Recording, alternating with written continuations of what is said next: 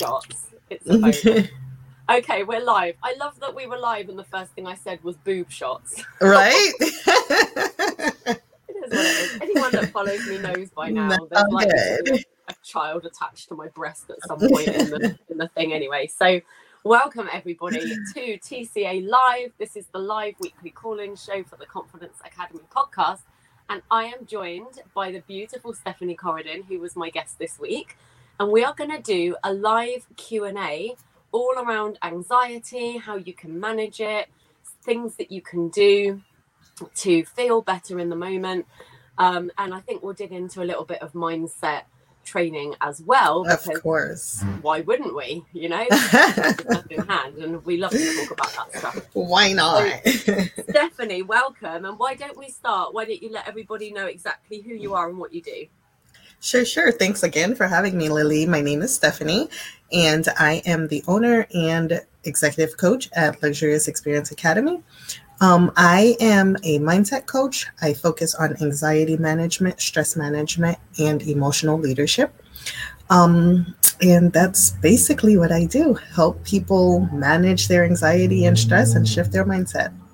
Yeah, such important work. And I can see we've got viewers joining us. I've got some viewers over on Instagram as well. I was just saying that Instagram have got a bonus boob shot. So if you're watching on YouTube or Facebook, I think the boob is just out of shot. So if you want to get the goodies, go over to Instagram. Instagram, right? Oh goodness. So for everybody watching, we are streaming through something called StreamYard. So if you comment, I'll see your comments, but I, mo- I won't see your name unless you've actually signed up to StreamYard. So you don't have to sign up to StreamYard, but just know if I don't use your name, then that's why. I'm not trying to be an idiot. Just, you can always type your name in the comment if you want to do that, and then I'll know that it's you. So if you have any questions about anxiety management, how you can get your mind right, if there's anything you're struggling with right now, we need to know. Uh, let us know in the comment box. Same over here on Instagram. Hi, everybody watching over there. Same for you guys. So, Instagram, you're not on StreamYard, so I can see your names. So just use the chat box below, and I will I will let Stephanie know if any questions come in. So Mhm. I want to kick it off by first of all letting you know that we did a full interview on the podcast. So do go and download that. Make sure that you're subscribed to the Confidence Academy podcast, then you won't miss anything. Uh, this episode is actually going to be going live tomorrow as well. So there'll be an audio version. So to kick us off, I thought I would ask a question that was asked of me earlier this week, and it's all around. Um, it's all around like the pandemic, right? And Uh-huh. what people are having to deal with right now. Mhm. And the comment, without going into specifics, the comment was basically saying that there's already been like they'd already had enough of feeling afraid and feeling anxious for a year or whatever it's been. Mhm. And now they're dealing with another layer of that because now somebody personal to them has actually contracted COVID. And so now the anxiety is closer to home, right? It's not just something that's happened somewhere else in the world. Now this is affecting their immediate friends or family.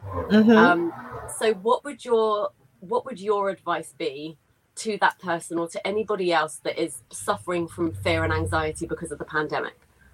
Sure, and that's um, and you saw me shaking my head there because that's something that a lot of people have been dealing with as they go through um, as the year has gone by, and this month as more and more people are catching the COVID. Even I've had to um, go through that, and it's just a whole different feeling when it's somebody close to you. Like it's one thing when you hear it happening, but when it's actually happening within your your circle, it becomes real. Mm, So there's a whole other layer of the fear that not only what you know what's going on what's going to happen to that person because you don't know until you know the person heals what exactly this um, virus is going to do to them and then also the fear of just it becoming reality because hey now i really know somebody that this ha- has happened to. And what i have to say about that is um, basically sit still, deep breaths to start with, but also to recognize that everybody's different. And to get your facts you know sometimes when you have your facts straight when you speak to a, um, a, a pcp a medical doctor somebody that can tell you what's going on with that specific person or if it's yourself what's going on with yourself that can ease your anxiety. Because when you're hearing the horror stories it, but you don't know what their underlying issue was. You don't know what happened what caused them to get to the point of where the sickness became really, you know, serious for them, then that scares you even more. So getting facts is very important. And I'm not just talking about just Googling because Google can make you go through down an even bigger rabbit hole. So my suggestion is to find out really what it is that pertains to that specific person within the events that are going on that will help you ease the anxiety and tension that you're having. And if you cannot really speak to the person's specific issues, then, you know, understand that each person is different and things are going to come out differently for everybody. And not to minimize what's going on in your circle, but just to see it as just because XYZ, this happened to them, it doesn't necessarily mean that's what's going to happen here. It's not my reality, you know? So just having a, I don't want to use the word calm head because it's hard to be calm when you're going through things like that, but just having a sense of let's base this on our facts as opposed to what we're listening to is one way to ease the anxiety. Yeah, I think that's so important. And I think I, what I would add to that, in fact, I was going to say, and then you've kind Mhm. of covered it already, but Mm-hmm. you know, that you're obviously going to be feeling anxious. I think it's important to recognize that this isn't necessarily something that you can fix, right? Mhm. It's not something, Mhm. it's not something you can do that's going to make you not be worried or not be Mhm. anxious. Um, Mhm. So there's that to say because I that might sound like something strange to say, but actually sometimes the pressure of having to feel better feels like anxiety makes it well. worse. Mhm. Yeah. So, Mhm. you know, allowing yourself to feel what you're feeling. Like it's Mhm. you're okay to feel anxious about that person. It's natural to worry. But on top of that, I think it's, you know, just to underline what Stephanie said, it's important to differentiate between what you know to be true and everything you're being fed in the media and in the papers and, you know, Mhm. because a Mhm. lot of that is amplified. Like I'll use cancer as an example. Cancer is a terrible, terrible disease, and lots of people are suffering with that. But lots of people overcome it as well. But you Mhm. don't see those stories in the media. All you see in the media are the terrible, terrible stories. So And I think yeah, and much- to go even further as to what you're saying with that particular disease um, if you look at movies or anything like that you see chemo as like people going through the worst and it is bad it is very bad yeah, but if you see it live like if somebody in your circle god forbid were to have it it's completely different than what you're watching Yeah. on tv yeah, totally. You, know? get, you get. Um, it's almost swings and roundabouts. There's a lot that is Mhm. portrayed, in, like you say, in films Mhm. and things. So, to the person that is struggling with that, and it's not going to be a person, is it? There's going to be multiple people that. it's it's a lot of people lately Yeah, and I Mhm. think you know as well. I know personally some people that have got it right now, and in some cases their young children have it too. I think Mhm. it's important to remember that the experts are saying that for young children, for the most part, they're going to come through it. And again, the media like to pick up the stories where that hasn't been the case.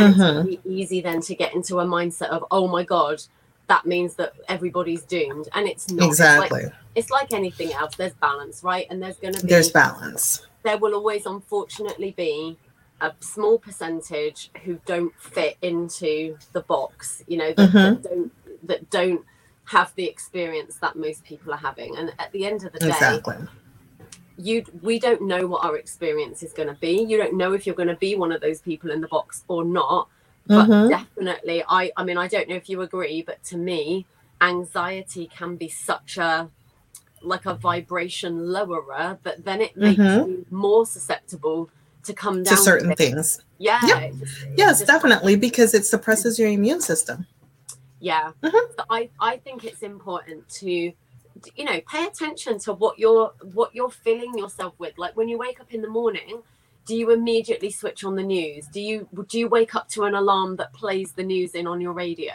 Mhm. are you immediately reading the headlines on your phone are you immediately getting on a text message with your friends going oh my god like what's the latest thing at the Mhm. end of the day this is a pandemic that we are not in control of exactly. There's a lot that we cannot control, but there is a lot we can control. And this swerves us beautifully into Mhm. the mindset piece, right? So Yep. you're a mindset coach. So Yep.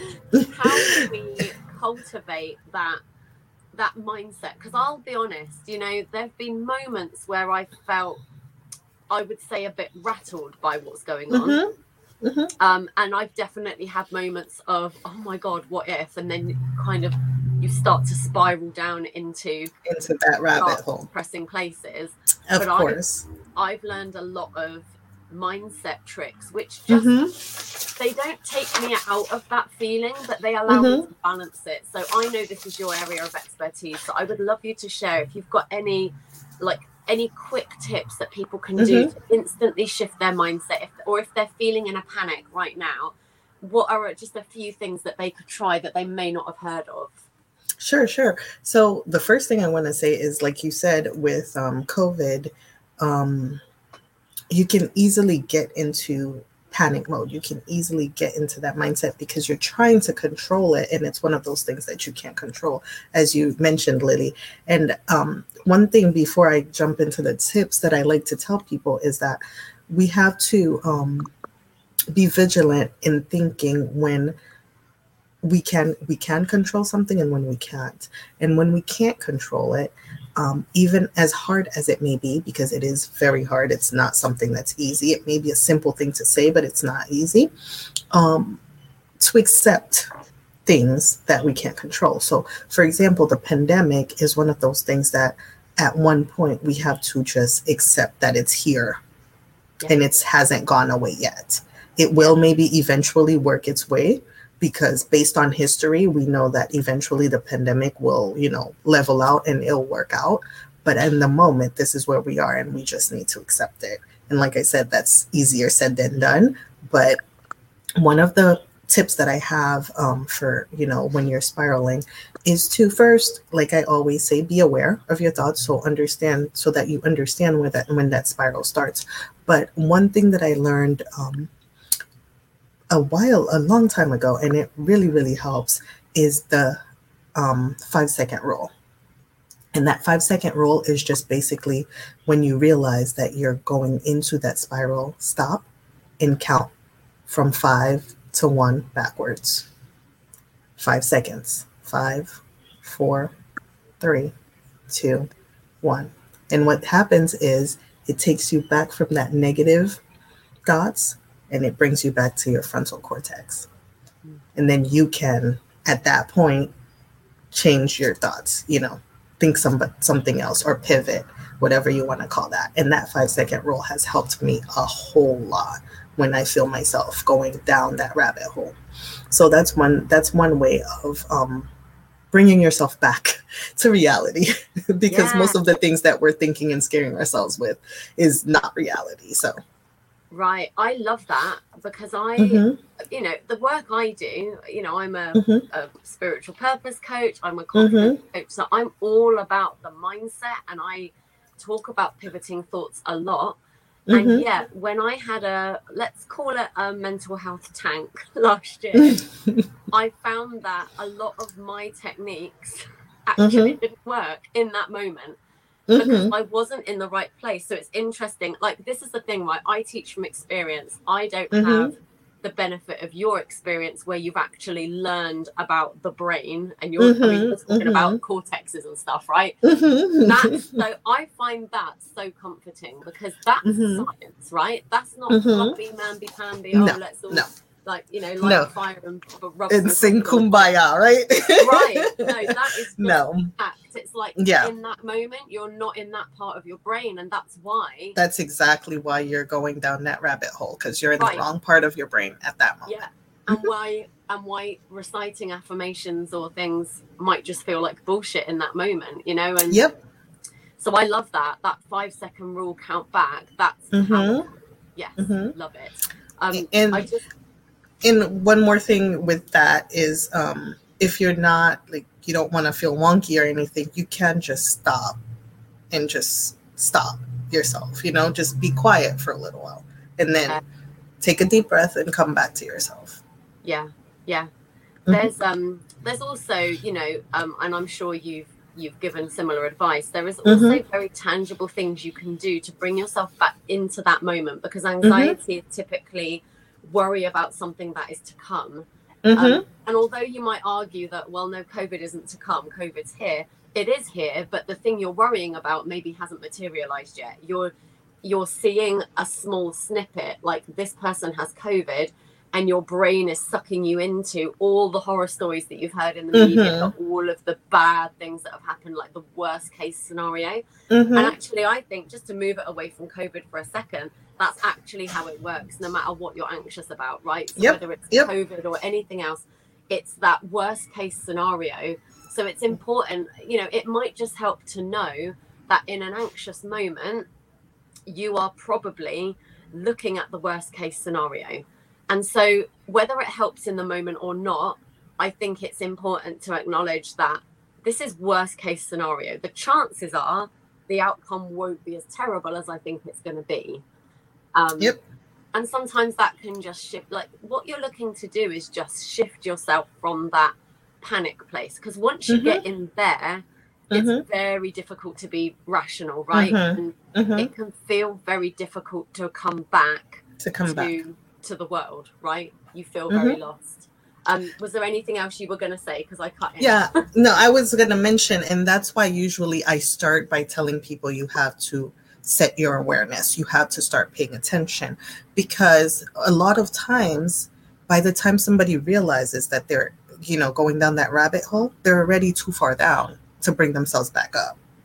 See what I'm saying? Yeah. It's the the deeper you go into anxiety, the harder it is to come back out. The deeper you start worrying about, you know, that worst case scenario, the harder it is for you. Because especially, let's say, uh, you know, something a little graphic, but that's any anybody can relate with is a car accident, right? Um, somebody had a car accident and they're airlifted to the to the hospital. So you start freaking out because this is your loved one and you don't know what's going to happen. Well, if you're not able to bring yourself back, like Lilli said, to that place where, well, the worst case scenario is death, but we're not there yet. If you're not able to do that in a timely manner, then guess what? By the time you get to the hospital, you're a mess. Mm-hmm. And there's nothing anybody can tell you until you actually see that person and they're not dead. There's nothing anybody can tell you that's going to console you or make you see it differently because you've already by the time you drove to that hospital you've already seen the whole thing right up until their funeral and everything yeah so yeah. the deeper you go into that rabbit hole the worse the harder it is for you to get out so i always preach that you know paying attention to your mind when you're a worrier, because as soon as you see it as soon as you it's triggered if you're able to see it right then and there and bring it back full circle, it's easier to get out of it. Yeah, I think that's a, a really important point again, and you're so right. I think uh, you know, and as as someone with anxiety, I know that my brain is prone to catastrophize things all the time. Like, like same here. Yeah, right? and, like to the point. I mean, like the obvious things like if somebody like and this is when i'm at a low ebb right this isn't all the mm-hmm. time but i find that mine kind of does this mm-hmm. so when i'm at a low ebb it could be something like i send a text message to somebody and they either don't reply or they reply and they don't put a kiss or they or they don't like use a word that i thought they would use or whatever mm-hmm. and then in my mind before anything else has happened i've had a full-blown argument with that person in my head I've heard them attack me for what I said. I've I've built my case that I'm then presenting to them. And in my brain, it's gone that way. Now that's one example, but like the worst example was when I was at my worst, and I would say this was when my anxiety was unchecked, when I didn't Mhm. even know it was anxiety I was dealing with. Mhm. I would I would have things like I used to teach in an upstairs studio in town, Mhm. and it was on a quite a busy road in town, right? So you Mhm. there'd always be buses and things going up and down. At Mhm. my worst point, I would be teaching a lesson, and out the corner of my eye, I would see a bus go past, and I would notice there were some people walking along. And in my brain, the bus goes off the road, veers into the people, everybody's dead, everyone's screaming. Like, and that is that was what my anxiety was. Mhm. Constant, I was constantly. And so even though I learned a lot of mindset hacks, Mhm. it was constant energy where I was having to constantly remind yourself. like Mhm. the bus hasn't gone off the road. like it- you know, Mhm. it could Mhm. happen. It hasn't happened. Let's be thankful for that. Um, Mhm. so for anybody watching this now or on the replay who maybe is dealing with that level of anxiety, is there anything that you can suggest in terms of how to reduce that happening? Because I'll So- admit, I still get that even now. Like you know, it, usually Mm-hmm. it happens at night when I'm not really when I don't have my wits about me and I it kind Mhm. of goes unchecked. So yeah, I'd love to hear your your view on that as well. So I have two things on that. The first one is if you're in a position to get help, please do. You know, get because talking about it and digging into it and finding the roots of what's causing you to be such a worrier is important and it's very helpful. So that's my first um thing there. And secondly, if like you you you're able to manage pretty well and it just happens, you know, sometimes when you don't have your wits about you. Um I would say for a person like that um first of all, deep breaths, like I always say, but um, more importantly, um, that part of your anxiety, I hate to say, is one of the hardest parts to get rid of. Mm. Only because you know what's going on, but it's it's that part where you can't quite fit it in a box. It's it's just that little part that runs ragged. So the the most important thing there is to quickly bring yourself back from it. So I can't say that you can stop it, but you can quickly bring yourself back from it. And I think Yeah. in a in a position of that, in a in that sense, I should say, my countdown again would be a really good thing for you to do. Yeah, I think Mhm. I would say that's where I'm at with it now. I Mhm. think I haven't found a way to stop that from always happening. Mhm. It's not happening every day. Like at the worst point, it was every day and multiple times a day. Like literally anything I could see, I could catastrophize. I could catastrophize literally anything. It became a bit of a skill, you know, Mhm. um, a useless skill. I would say now it's every now and then um, where I'll do it, and I can I can absolutely recognize it as separation from truth, as Mhm. separation from what I would choose, and a Mhm. separation from what's really happening. You know, um, And that's I the beauty. say- yeah, and I Mhm. think that's an important distinction to make as well because sometimes when people are dealing with anxiety, and I know a lot of people are now, I feel like it's easy to then get hell bent on, I have to get rid of this. Like this, ang- like we we then blame everything on anxiety, and it's like my life is shit because of anxiety, and I'm missing out on things because of anxiety, and I didn't do that because of anxiety, and you know, Mhm. like anxiety gets blamed for absolutely every bit of it. And Mhm. I think it's important to say, as someone that has gone through that, being in that place, it was the first thing I said when the doctor told me I had it. I was like, right, how do Mhm. I get rid of this? Because I don't want it. Like, you know, I definitely did not sign up for this. Um, Mhm. Where I'm at now is I understand that it's actually a part of me. It's how I Mhm. how I'm built, you know, and that might sound a bit negative or like I've given into it, but actually, that reduced my anxiety massively because then I suddenly haven't got this big job to do of having to get rid of a mental health issue, which is actually an enormous task. And instead, I just made a decision, and this brings it back to putting yourself back in a place of power. You know, we can't change the pandemic, we can't change life. You know, life Yep. has some shitty things about it Yep. um, but we can change our perception and that i think that has been my biggest um superpower and Mhm. my my biggest beacon of hope because i know now it really doesn't matter what comes for me i always have the power to shift my perception about what that means And so- exactly. I choose to believe things like I have absolutely everything I need in order to overcome whatever's thrown at me. I'm choosing that as a belief. And in moments where I forget that, it's my job to bring myself back to Back. that, you know? Yep, definitely. That's where I got to, I think, you know, Mhm. when I had that wobble last year, when I started to recognize, wow, like I am be I am drowning in thoughts and beliefs that feel like shit. Mhm. So it was like, but what do you believe? Because you're listing all these things. I know that isn't what you really think, though. So Yep. bring yourself back. What do you actually believe? And for someone watching, if you don't know what you believe, ask yourself what you would like to believe. Mhm. What would be Yep. fun to believe? Because you know that big list you just made is, Mhm. is shit, right? Not, not And what makes you feel good to believe? You know, what beliefs make you feel good? Yeah. you know um it as you were talking i was thinking back to the acceptance thing right um anxiety is one of those things that the first step is to accept it accept that it's there accept that you know things happen the, the way they are and then you give yourself back that power Yeah.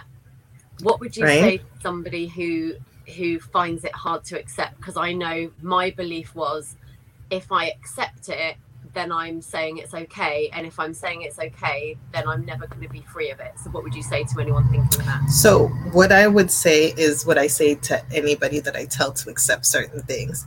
Saying you accept something does not necessarily mean you agree or it's okay, right? You're just accepting the facts of what's going on. Um, you're not agreeing with it. It's kind of like one of those things like, you know what? I have anxiety. It's there. Okay, anxiety. Let's just agree to disagree. You're here. I'm here. We got to live together. So let's not fight yeah Yeah. right? But- had a chat with mine it was like look you can stay for the ride but you can't sit in the front and you can't Yeah. have a CD player, Just sit down and be quiet and let me let me run the show, right? right yeah So it's one of those it's one of those types of acceptances. It's not an acceptance to, you know, I I accept that you're here and I agree with you being here or I'm okay with you being here. It's more of a factual thing where this is blue and no matter what we do, everybody's going to walk in and see that it's blue. Yeah. And there's nothing we can do about that. So that is the first step actually to healing. And Yeah. as you were saying before, Lilli, um, how your um that part of you went from being a everyday thing or two, three times a day thing to happening just randomly at um, you know, once in the blue moon now is what actually happens. You know, once you accept it and you start working on the mindset and working on yourself, you just see it slowly getting better and better and better. And, you know, at times it's just that random. I think I made a post sometime last year where I had one panic attack all year long, as opposed to having them two, three times a day at one point in my life. You know, Yeah. I had one the entire year, and it was a bad year for all of us. So, um, when you can get yourself to that point where you're not having them constantly anymore, then you know because like i told um, lilli on the podcast that we did it never really goes away completely that's a reality that we all have to just face you Yeah. know it's going to happen it's a part of you like like you said lilli and at one point in your life especially if you're doing something new something you're not comfortable with something that you've you know you don't know what's going to happen boom out of nowhere. Yeah. Do you know And as so- well mm-hmm. tell me. That um that is actually crucial because having the and I know there might be people that watch this or maybe they don't watch it, but there are mm-hmm. definitely people in the world who would disagree with that and they would say, No, I've absolutely completely obliterated my anxiety. It's gone forever. There are even coaches selling programs saying, If you work with me, you'll never have it again. I I think actually that might be their experience, great, but actually I think you're setting yourself up for a fall because then when something happens that causes you to feel anxious as human beings we have anxiety at our you know it is part of our emotional system right? Mm-hmm. yeah, come and see me bubba come on darling there we go she's back Mhm. um you know as humans anxiety is one of the emotions that we have right we have an Mhm. entire array of emotions and anxiety is one of them i don't think that there's any way of getting rid of anything that's on that emotional guidance system and i don't think we're supposed to like i think Mm-hmm. We're not supposed to. emotions- yeah i mean look at the world look at the way the world's created whether you believe Mm-hmm. in god or, or whatever like what do you believe has created this world and then look at the way it's created it's absolutely amazing There is Mhm. there is balance everywhere that you look right Mhm. and there is purpose in every single thing in this world for Mhm. example when you find stinging nettles you also find a dock leaf so there's Mhm. the thing that's going to sting you and the thing that's going to heal you all in the same kind of bit of Yeah. bush right so I think I don't think it's about knocking. We're not supposed to scratch out any of those emotion emotional guidance things. Like whoever created us or whatever created us would be like, "How rude!" You know, I've given you Yeah. this entire Yeah, and emotions. yeah, one of the tangible um, examples I like to use with what you're saying, Lilli, is if you're standing in front of a lion, I hope you have a bit of anxiety, a big a bit of anxiousness that pushes you to, you know, do whatever it is that you got to do so that you're not eaten. Yeah. You know, so can you under can you believe it? Like, how would it look if you walked up to a lion and you were you had no fear? Like, yeah, you're done. how, would that work? yeah. And this is the thing, and like to be fair, just to like create some balance, like perhaps some of the people that say they've got rid of anxiety, perhaps they mean they've got rid of the debilitating anxiety, Of right? course. And I'm sure some of them do mean that, but I think I put that pressure on myself. Words matter. Wording matters. and it meant that you know i felt first of all i felt like i had to get rid of it so then Mhm. when i didn't get rid of it every time it came back it, it was like a massive surprise Mm, it was like, felt oh, crappy. i Mhm. didn't see it coming and because i didn't see it coming i wasn't prepared whereas now because i know that there's always a chance it could show up i Mhm. have a toolbox of things that will help to support me if i need it you know Exactly.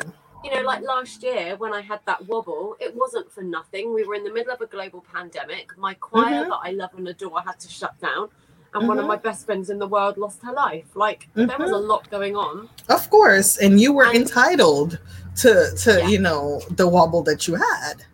But you know what was interesting is my initial reaction to feeling that was absolute just disgust and then shame and then I was saying to myself like how can you even call yourself a spiritual purpose coach because you're obviously not spiritual because you're struggling. I mean Even though you knew that Yeah. it would come back. exactly and you know it's so it's so important to recognize the absolute bullshit that your brain will start telling you when you get into that place and i think you know i wrote a little note earlier um which i just wrote down separation from truth because i think that's that's it, exactly what's happening in those moments i've Mhm. even read i've even read i think it was in the book the power of now um by uh oh God, Eckhart Tolle. Is that how you say Mhm. name? Um, Mhm. It says in there, it even says in there a concept of it's almost like a separate entity. Like, and I love this, and this might not resonate with everyone, but I love this concept that we are love. We are we are Mhm. love at our source, right? Mhm. We're made from love. We thrive in love, and we can lead with love Yep. and it, and then this idea that anything that dark and heavy like that you know those thoughts that drag you down for me seeing that as something separate from myself has made it easier to get my head around because then I don't feel like it's a part of me. And even though I think that anxiety is part of who I am, it's uh, what I'm talking about is those horrible comments, like those horrible thoughts that run through my that mind. go like, through your mind. Mm-hmm. that's a separate thing. And the minute you see it as something separate, Mm-hmm. you can then hold it from yourself and then you can start to think you know i choose to separate myself from this i choose to bring myself back to what i'm made of and what i believe and it's coming back to that core truth and i think Yeah. you know that's that's perhaps not something you'll be able to do in the moment of a panic attack but it's definitely something you can lean into when you're coming out of the other side and it's important to know that you will come out of the other side Yep. And it's one of those things that if you practice it daily, then maybe even during a panic attack, you'll remember to do it. Yeah. Um, and also, like you were saying, with the um, separation of yourself from the negative thoughts, I see it not only as just looking at the horrible things um, as not being me, but also a way for me to be to be able to analyze it, a way for me to be able to be fascinated by it. Because if I'm thinking that this is just me, me, me, I'm I'm too connected. I'm too close to the issue to be able to understand what's going on. But if I'm able to disconnect it from me, I'm able to look at it and understand, or at least try to research why these thoughts are coming to me in the first place. Because Yeah. sometimes there is a reason. Sometimes there are your beliefs from, you know, even all the way down to childhood. You know, you have this default belief or you you had these values that were set that were set for you you know and they might have not necessarily been bad values or anything like that. That's not what i'm saying. Like your parents Mhm. raised you perfectly. They're good people and everything. But what i'm saying is what ha- what worked at that time for you might not work now. Yeah you know what you needed what your parents needed to instill in you as a child Mm. may not be what you need as a 40 year old a 30 year old a 25 year old adult you know so you have to be able to disconnect yourself from those default beliefs and the only way for you to do that is to disconnect yourself from that thought and again awareness is key Yeah. So that's going to lead me on to a question. By the way, we've had a comment on Facebook. Somebody's asking for your surname. So this is Stephanie Coradin.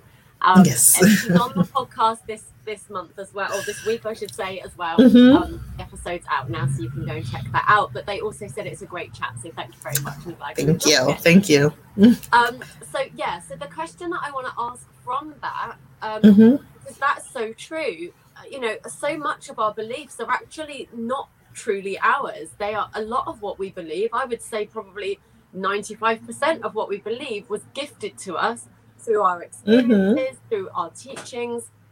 And it's important to know that we can choose what to move forward with. And I think an important question to ask is Does this belief serve me? Does this belief help me to feel grounded and safe? Or does this belief make me feel unsafe and, you know, disconnected? So, to anybody watching, because I think, you know, my experience, for example, I was brought up by Christian parents and brilliant, amazing parents at that. So I Mhm. think there's a lot of resistance then to to maybe letting go of some of the things you were taught because it feels a bit like you're disrespecting your parents. yep yep And so what would you what would you say to people like maybe other people with a religious background or other people that, you know, are on great terms with their parents and are thinking, I don't want to disrespect them and I Mm-hmm. don't know about that. Like what would you say to people if they're thinking that? It, it's funny that you say that because as you were talking, I was thinking about that. That whole, um, you know, there might be. I don't want to call it a fear, but like that disconnect to where if I go, if I break with this belief, then am I being, you know, ungrateful, disrespectful, and so on and so forth. And the first question that I like to ask, and it's that same question that you just asked, but add that one word to it is this belief still serving me?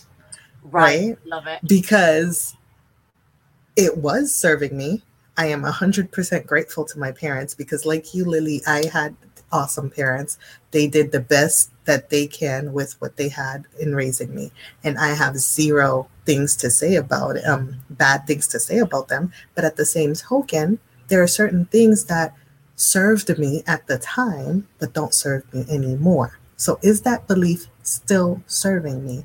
And when you do that, you're giving yourself permission and thanking them for you know giving you that belief because it did serve you at the time but now where you are and with the times that have changed and everything that has happened do you still need that belief and it's kind of a way of convincing yourself that you're not disrespectful or being ungrateful but it is a way that serves you and helps you freely let go because you know that you're not doing it with any ulterior motives. You're doing it fully to serve yourself. And that's important as well. Yeah, and I would also add to that remember that your parents were also gifted their beliefs. Yep. And their parents were gifted their beliefs. And it goes down like absolute mm-hmm. timelines of generations mm-hmm. of people. Um, and so you know this is a this is a cool thing to talk about because actually we we have so many generations of fear like trapped in our bodies if you want to get into that conversation you know mm-hmm. of, of, beliefs that have been the case for years and I, I i really believe that this generation like the people now that are rising up are all right darling take it down to daddy um the people now that are rising up are mm-hmm. multitasking or what um people now that are rising up are here for that reason. I think it's mm-hmm. time to change some of those paradigms and to change some of those beliefs and to understand that, you know, actually that belief has not been serving us and maybe there's another truth that we can align to. Exactly. So absolutely love that. I want to mm-hmm. ask another question. Um, again, this is something, it wasn't asked of me directly, but it was uh, something that I saw on somebody's mm-hmm. status this this week. Mm-hmm. And and it's com- I've had conversations around this this week as well in good old Clubhouse, which I keep plugging everywhere I go because I love it. Um, but it's this, it's this conversation of having to deal with anxiety on your own. It, like anxiety or depression or like whatever your issue is can feel very, very isolating and it can feel very, very lonely.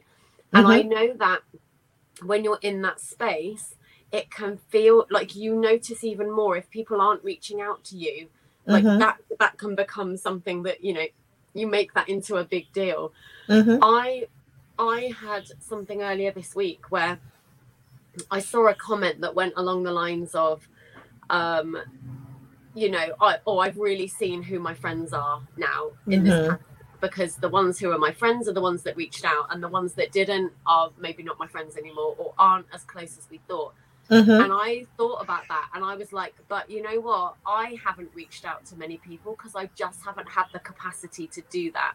Mm-hmm. And that may seem like a bad thing, but I actually think it's been a great thing because mm-hmm. even though that might have felt isolating in the moment and you might be feeling a bit um, like abandoned by people that you thought had your back, I think what the last 12 months has shown so many people is you actually had the power all along to pull yourself through this, even though it's hard. And I, I'm definitely not saying that we have to do it alone. Mm-hmm. That's what this whole podcast exists for, right? that's why you do the work that you do, and why so many. Of course, of course. Right. So you yeah. don't ever have to be on your own. You really mm-hmm. don't. But it, it's a very different energy asking for help, knowing that you can deal with it yourself and that the help is just going to enhance that. It's mm-hmm. a very different energy to think, I can't cope unless I have that coach, that book, that program, these friends, whatever. Like that to me is disempowering. And then that feels more shit on top of what already felt like crap.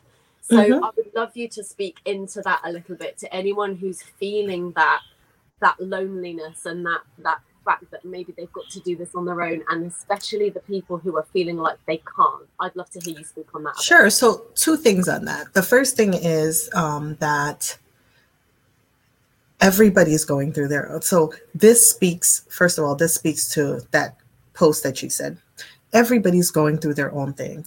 And just because somebody's not reaching out, just because somebody's not checking on you, does not mean that they're not your friend.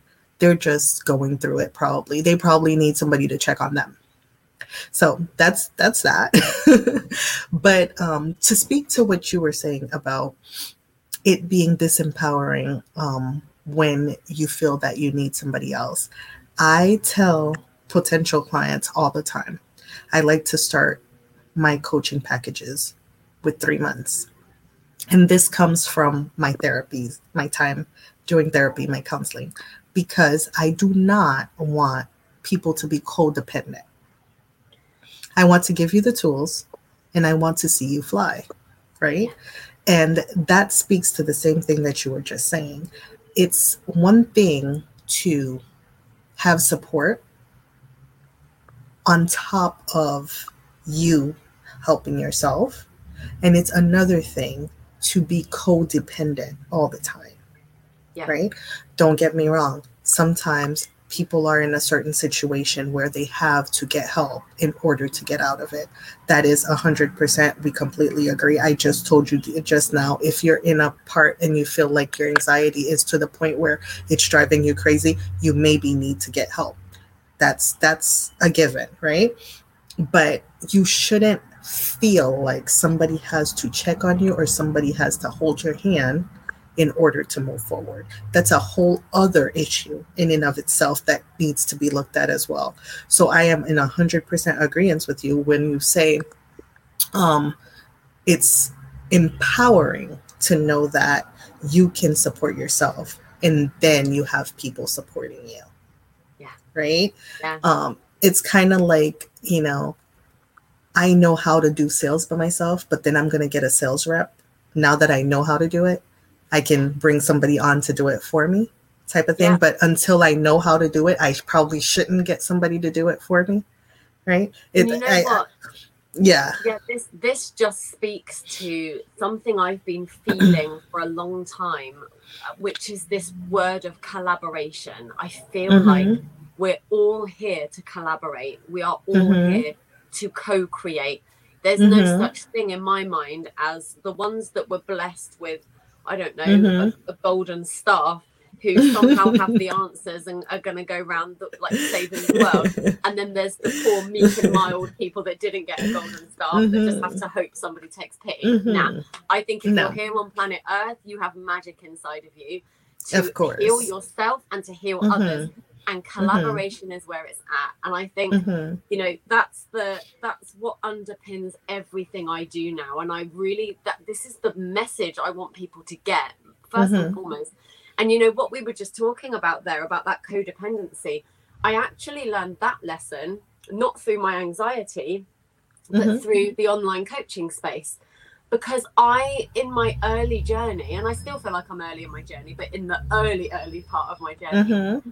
I was hiring coaches, buying programs from a place of if I don't have that thing, I will fail. I can't move forward. Yep. I can't move forward, right?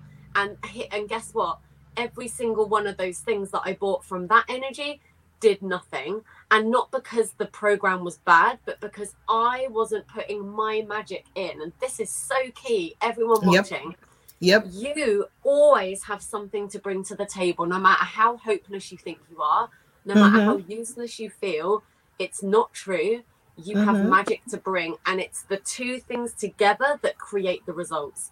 Mm-hmm. So if you hire a coach, there is work for you to do as well. Anyone that's of ever course. been to therapy will tell you that, right? You don't go to therapy and and they sprinkle fairy dust on you and then you skip out going, hooray, I'm healed like they pull you through the ringer and then they send you away with homework and they're yep. like you need to work through that shit and then come back and see me next week right yep and tell um, me how you feel tell me how you feel right? yep and yep feelings are okay and you know and mm-hmm. I, when i realized that it allowed me to make empowered decisions because then i would still be tempted to buy a program but then i would pause for a minute and i would go wait am i feeling like i need this program because I don't think I can do this on my own? Mm-hmm. Or am I recognizing that there's something in that program that's really going to marry brilliantly with the things I can already do and the mm-hmm. knowledge that I already have? And I just think that that's true whether you're in online business or not. it's Yeah. it's universal truth. it's it's true for everything and like i said even with coaching like i like to give you the tools and let you go because if i have to be with you for you know years and years and years you need a new coach there's must there must be something that i'm not providing or there must be somewhere we're not connecting you know? So that codependency and and people do that not just with coaching or whatever they do it with friends they do it with family they always need that crutch they always need somebody supporting them in their journey and they don't realize that there's not much that person can do. I mean there's as you were saying and i don't know if you know this song but there's a christian song and um, there's a verse that says you know jordan river i'm about to cross.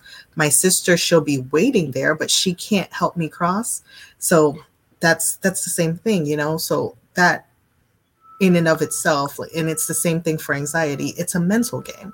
Nobody can reach into your mind and make it better so it has to be something that you do for yourself no matter how many stories no matter how much hangout or checking up on you that happens you still have to do the work Yeah. so if you're not doing the work it doesn't matter how much support you have nothing is going to change Yeah, absolutely. And at any point you feel like you can't, then you can remind yourself that that's bollocks. Mm-hmm. Yeah. Absolutely can. yeah yeah Um, you're just you're just telling yourself stuff totally. Yeah. And you're in a cycle, right? And you're you're ready to break out of that cycle. The minute Mhm. you, the minute you start to feel like, oh, it would be cool if, or I wonder if, like that's your sign from your Mm-hmm. soul that you've got this. You can do it. Now set the intention. Go get the help that you need. Right. Take the medication if you need the medication. Go to the therapy if you need to go to the therapy. exactly But never from a place of feeling like I can't cope without this thing. Mhm. Um, I want to finish on a point that I've that I've written down two points actually. I have a question for you, and then I have a statement for everybody who's watching. Mhm. Um, I'm going to start with the statement, and then I'm going to ask the question and let you wrap wrap this up. sure So the statement I wrote down is let yourself have hope. It's safe to hope, even in the darkest moments. That in this COVID pandemic place right now, I think so many people have become afraid of having hope or of having dreams or of wishing it could be better because they feel like they can't see how it's going to be better. And to me, that's what faith is. And I'm not speaking about faith from a religious context. If it if it resonates with you in a religious context, brilliant, run with that. But to me, faith is, and I've spoken about this so many times, but faith is something that we all have access to, regardless of what you believe in, regardless of whether you think there's a God or, or a universe or what. Mhm. Right. When I pick up my pen to write with it, I have faith that the ink is going to come out. And hold on, Lila. All right, darling, go to this. Louis having some Doritos. Um, he doesn't care that I'm dropping. Uh, wisdom no. Um, she has but that- faith that you're going to answer Exactly, but like this is faith, right? You get in the car, you have faith the car's gonna run. You you like the Mhm. device that you're watching this on right now. You're exercising faith that the device is gonna let you watch this video. Mhm. Everyone has access to faith, and faith is what's going to pull you through. So, the question, therefore, that I'm posing for you, Stephanie, to answer is in your mind, how important is it to have faith? Oh my goodness. it? Wow. Yes, Fish it is goes. certainly, definitely 100% important to have faith. And um, faith, as you said, Lilli, is that piece. Um, as you were talking just now, what kept coming to my mind is decision, right?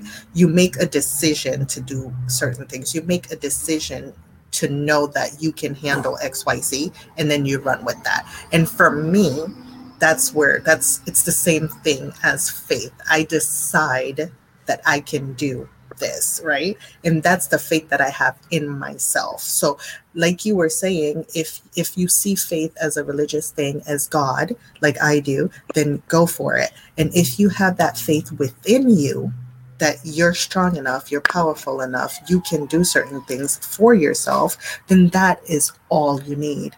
You need to know that you can trust in yourself. And trusting in yourself is actually having faith in yourself. So, yes, definitely faith is important. If you don't have that faith, if you have not made that decision, if you have, if you don't know why you want to do certain things, I would suggest you start there.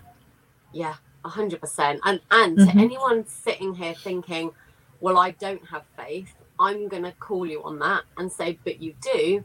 You you just might not be seeing it like that. And then again, I'll go back to my pen analogy, or like a remote control. If you pick up to watch TV, you're Mhm. exercising faith in that moment that when you push the button, the right Mhm. channels will come on. Right? You have faith. It's the Yeah. same thing as confidence, right? So many Mhm. people go, "Oh, I'm not a confident person. I don't have any confidence." It isn't true. When you make that statement, you're referring to a specific scenario. Mm-hmm. Everybody is confident in something, even if you're confident that you're a hopeless case, right? That's still confidence, right? So And so, changing- Yeah. And so, just to language. Yeah, and just to pepper in something there, Lilli, like I said, if you go find out what your why is, then you'll understand that you do have faith. Sometimes you think you don't have faith, it's because you feel like you're going aimlessly.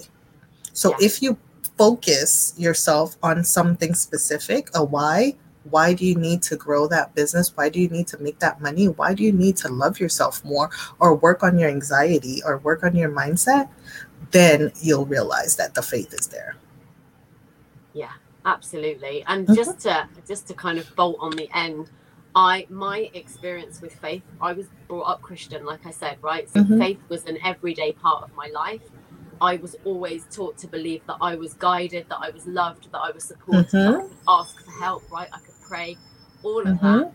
And yet, when I when I was dealing with my anxiety and I didn't know that that's what it was, and I lost my voice as a singer, like that's not what you want. I lost all of my faith. I lost all of my confidence. I completely lost my whole identity. And Mhm. it was because I had unwittingly attached all of my self worth to my ability to sing. to sing. In the Yep. at the end of the day, I thought that I that I thought that I was um, valuable because I had that gift. So when that Mhm. gift got taken away, I felt not valuable anymore. I felt not Mhm. important. I felt like I literally felt, what is the point of my life if I can't sing? There, there has to be no point. And I think so many people are in that mindset when life throws them a curveball, right? People Yep. have accidents, they get sick, they their partners leave them, whatever it may be, and they suddenly go, "Oh my god, everything that I thought was me is now gone." And I Gone. did lose my faith in that moment. And you know what though? That even when I thought I'd lost my faith, there was this inner truth, this inner knowing that I got to have faith, right? So then I embarked on a mission and was like, well, then I'm going to go find it, right? If I've lost Yep. it, I'll find it. And I literally tried everything. It was like, I was like, I'll try anything. Like, I'll be a Jew, I'll be a Buddha, like whatever, you know. And that's- and that's such a good um, picture that you just drew on that default belief because we were talking about it no longer serving us but that was quite a great example of how it still served you Yeah, exactly. right Yeah, exactly that. mm-hmm. So often, what we think is true actually isn't true, right? exactly I heard a saying once, I think Marie Forleo said it, which was, you have a mind, but you're not your mind, right? And you're not your mind Yep. yeah, it's like the things that we think, they might feel very, very true and very, very real, but Mhm. that isn't who you are. And that isn't the only version of the truth, right? So, Mhm. well, I think we've, I think we've answered the question. Faith is pretty important. Yes anyone to watch or listen to this and go, oh, but I don't, I'm not religious, so therefore I'm a lost case. I don't believe in that. I just, I don't believe in that. Find something No. that feels like truth to you and believe in it. and run with that Bam. Yeah. Yep. Like e- even if it's like watching reruns of Friends, right? Mhm. I had this on a podcast the other day. The guy was like, "Oh my god, Friends! I love Friends." It brought him to a happy place, a nostalgic Yep. place, and it allowed him to laugh and have hope. Right? If that's what you put your faith in, put your faith in that, and get Whatever that ritual is. Yes. Oh, I love it. It's been Mhm. such a great conversation. It's been so fun to have you back on yes i thank loved it everybody that was watching. Uh, if you're watching this on the replay, you can still comment below. If you put hashtag replay, tag Stephanie, Stephanie Coradin, or me, Yep. Lilli Badcock, in the comments, we'll come back in and answer them for you absolutely. Stephanie, Mhm. do you want to just let any? Have, have you got anything going on at the moment that people might want to know about, or is there somewhere they can reach you if they want to know? Yeah, of course. So, um, on my page, first of all, and that's Stephanie Z. Coradin on Facebook. And if you go to stephaniecoradin.com, you can actually schedule a free complimentary coffee chat with me for 30 minutes where we can talk about anything that you need, um, any tools that I have going on. And um, on um, LinkedIn, if you go to Luxy Mindset, there is a eight tips i believe it's eight tips or seven tips to anxiety to handling anxiety in the moment so there's that Amazing. There you go. See, we told you you're never on your own. So Mm. you're never on your own Definitely, yeah, definitely. Get in touch with Stephanie if you would like to take her up on that amazing offer. And Mm-hmm. also, let me just bolt on to the end. This is quite an exciting announcement, but I have just put together a one to one coaching package that I'm going to be selling. And at the moment, I've only got six spaces available. If it's Mm-hmm. popular and more people want it, then there's scope to maybe add more in if you would Mhm. like to coach with me one to one over a three month period, I have some insane bonuses, one of which is my Mindset Breakthrough Bootcamp. So if you like the mindset stuff, then get involved. Uh, shoot me a D- DM. I can't even speak. Shoot me a DM and I will send you all of the information there. Stephanie, thank you so much once again for being here. thank you so much for having me lilli And thank you everyone for watching. Thank you, Instagram. Instagram, I feel like I was ignoring you a little bit there, but hopefully you got a lot out of this as well. If you want to see the spanky video with the banners and the things going across the bottom and the logos and all of that, then go to my Facebook page or to the YouTube channel.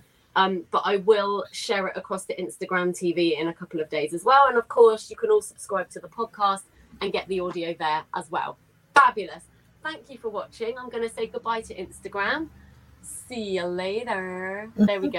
Instagram is gone. And I'm going to say goodbye to Facebook and to YouTube. Thanks for watching. I'll be back again next bye Sending lots of love.